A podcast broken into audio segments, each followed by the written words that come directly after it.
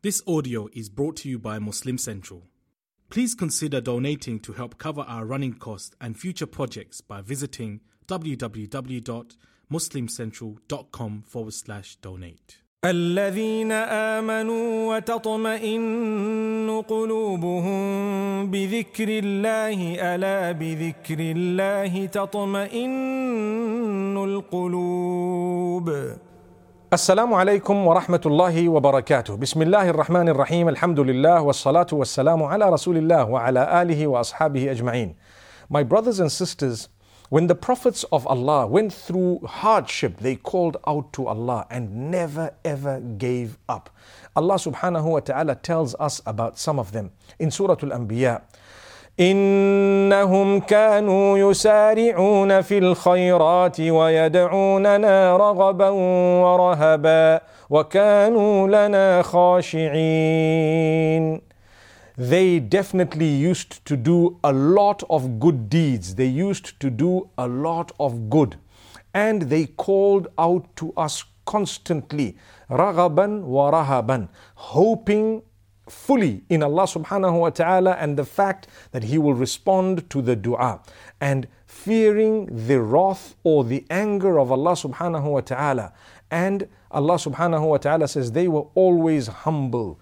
They were always filled with humility. They always surrendered themselves to Allah subhanahu wa ta'ala. So, how many of us call out to Allah filled with humility? How many of us keep doing good deeds and then we have hope that Allah will answer the dua? When the time is right, it will come. If it didn't come yet, either the time was wrong or the thing we're asking for is not good for us. Remember this, my brothers and sisters. Look at what Allah subhanahu wa ta'ala says about the Prophet Nuh, may peace be upon him. Verse number 76 of Surah Al Anbiya.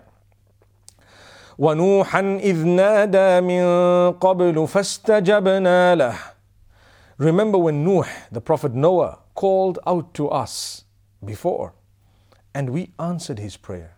Subhanallah. So Allah is showing you they who are better than you called out to us as well. And we answered their prayer. It took a while. Allah knew when what they wanted would be given to them. But Allah says, we answered their prayer. So then Allah subhanahu wa ta'ala says after that about the Prophet Ayub alayhi salam, verse number 83.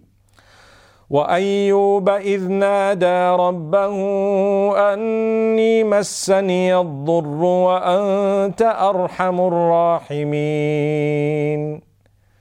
Remember when the Prophet Ayub called out to us, saying that I've been affected by harm, and you are the most merciful, the most kind, the most compassionate. Amazing.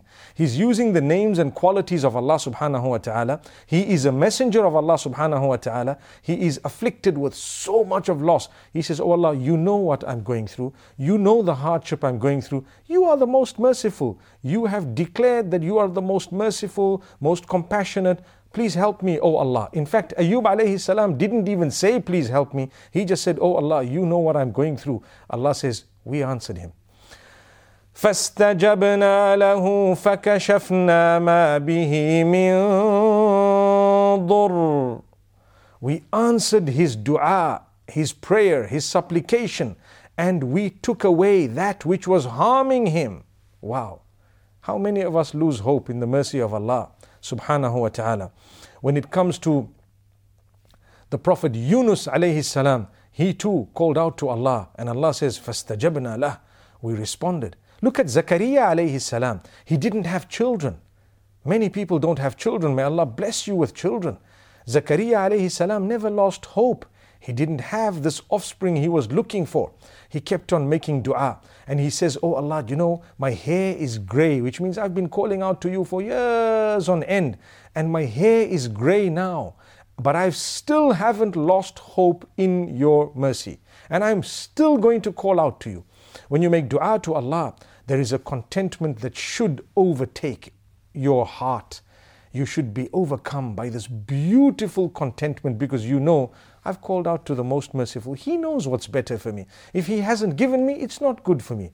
But I must keep on calling out to Him because if you've called out to Him by virtue of the calling, you may be granted paradise. So Allah subhanahu wa ta'ala says, There came a time when we gave him the child that he was looking for. And Allah subhanahu wa ta'ala makes mention of all of these du'as. Uh, and the reason is for us to learn a lesson from. May Allah subhanahu wa ta'ala grant us contentment. We move on to Surah Al Hajj, where Allah speaks of the Hajj. And Allah speaks of something very interesting. You see, if you'd like contentment, learn to respect those things, those times, and those places that Allah has given respect to. You cannot come in the month of Ramadan and forget that this is Ramadan. Although we are worshipping the same Allah outside Ramadan, but definitely someone who was brought closer to Allah during the month of Ramadan and they've respected the fact that they were in the month of Ramadan, it's a sign of some form of connection with Allah. Allah will grant you contentment long term if you follow that through. You know, people who commit sin, sometimes those in the clubs, they will tell their mates in the clubs prior to Ramadan, you know what? You're not going to see me for a month. Why? Because it's Ramadan. I'm sure you've heard that, right? Uh, now, to be honest with you, that is supposed to be throughout the year. But I would say at least this person is giving a little bit of respect to the month of Ramadan. We now need to remind them that when you get out of Ramadan, you don't go back into your bad ways and habits, but rather try and continue in the, in the goodness that you came through with. But what you do in the month of Ramadan, if you left your bad ways and habits forever, you would have achieved long term success. However, my brothers and sisters, a person who continues to drink and to do whatever sin they were doing, even during the month of Ramadan, eh, they will never ever achieve contentment. It will be snatched away from them. It will never come. The same applies if you go to Mecca and you commit a sin in Mecca, it's different from committing the same sin somewhere else. You go into the masjid, the house of Allah, it's a sanctuary. Allah has granted it a certain level and status. How dare you go and say abusive words in the house of Allah? You wanted to commit the sin and you went to the house of Allah to commit it. No, that is very bad. So when you go to Mecca, when you're in Hajj, this is Surah Al Hajj we're talking about. When you go to Hajj, make sure you don't swear, you don't cheat. Allah says this in the Quran. فمن فرض فيهن الحج فلا رفث ولا فسوق ولا جدال في الحج Allah says those who are going for Hajj, they should not engage in immorality, they should not engage in sin, they should not engage in arguments. That doesn't mean those things are allowed outside Hajj.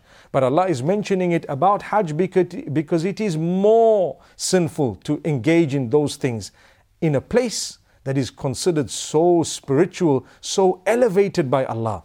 So, this is why if you want contentment, respect the times and the places that Allah has granted honor to and respect to. Similarly, those who are uh, teaching you the deen, those who are uh, trying to earn the pleasure of Allah, respect them too. Respect mankind at large.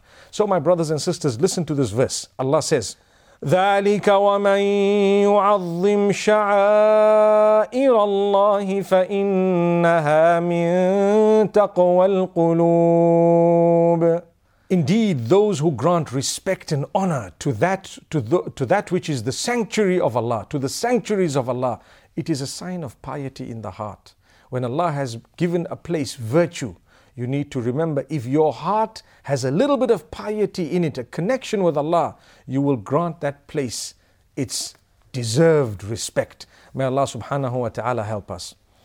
Then we move on to Surah Al Mu'minun. MashaAllah, the opening verses of this surah will bring about a lot of contentment if we were to read it and adopt it and teach it to others. Because Allah says, قد افلح المؤمنون الذين هم في صلاتهم خاشعون Successful are the believers, those who concentrate in their prayers. Try to concentrate. How would I achieve concentration in my prayer?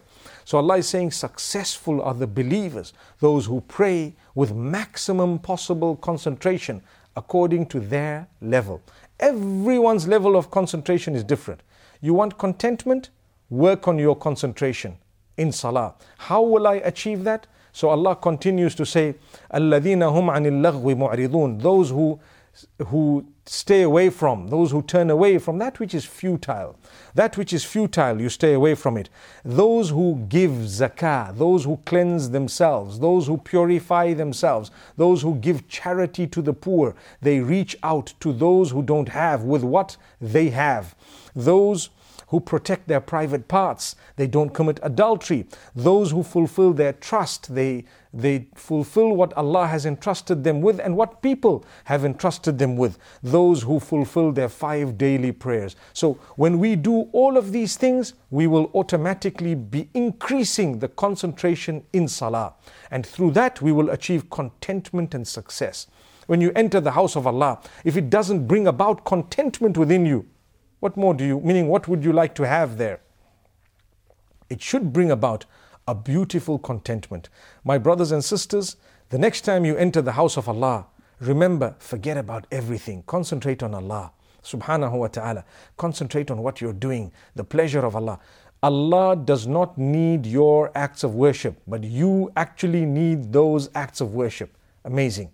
My brothers and sisters, when you occupy your mind with that which is unnecessary, you lose concentration and you lose contentment as a result.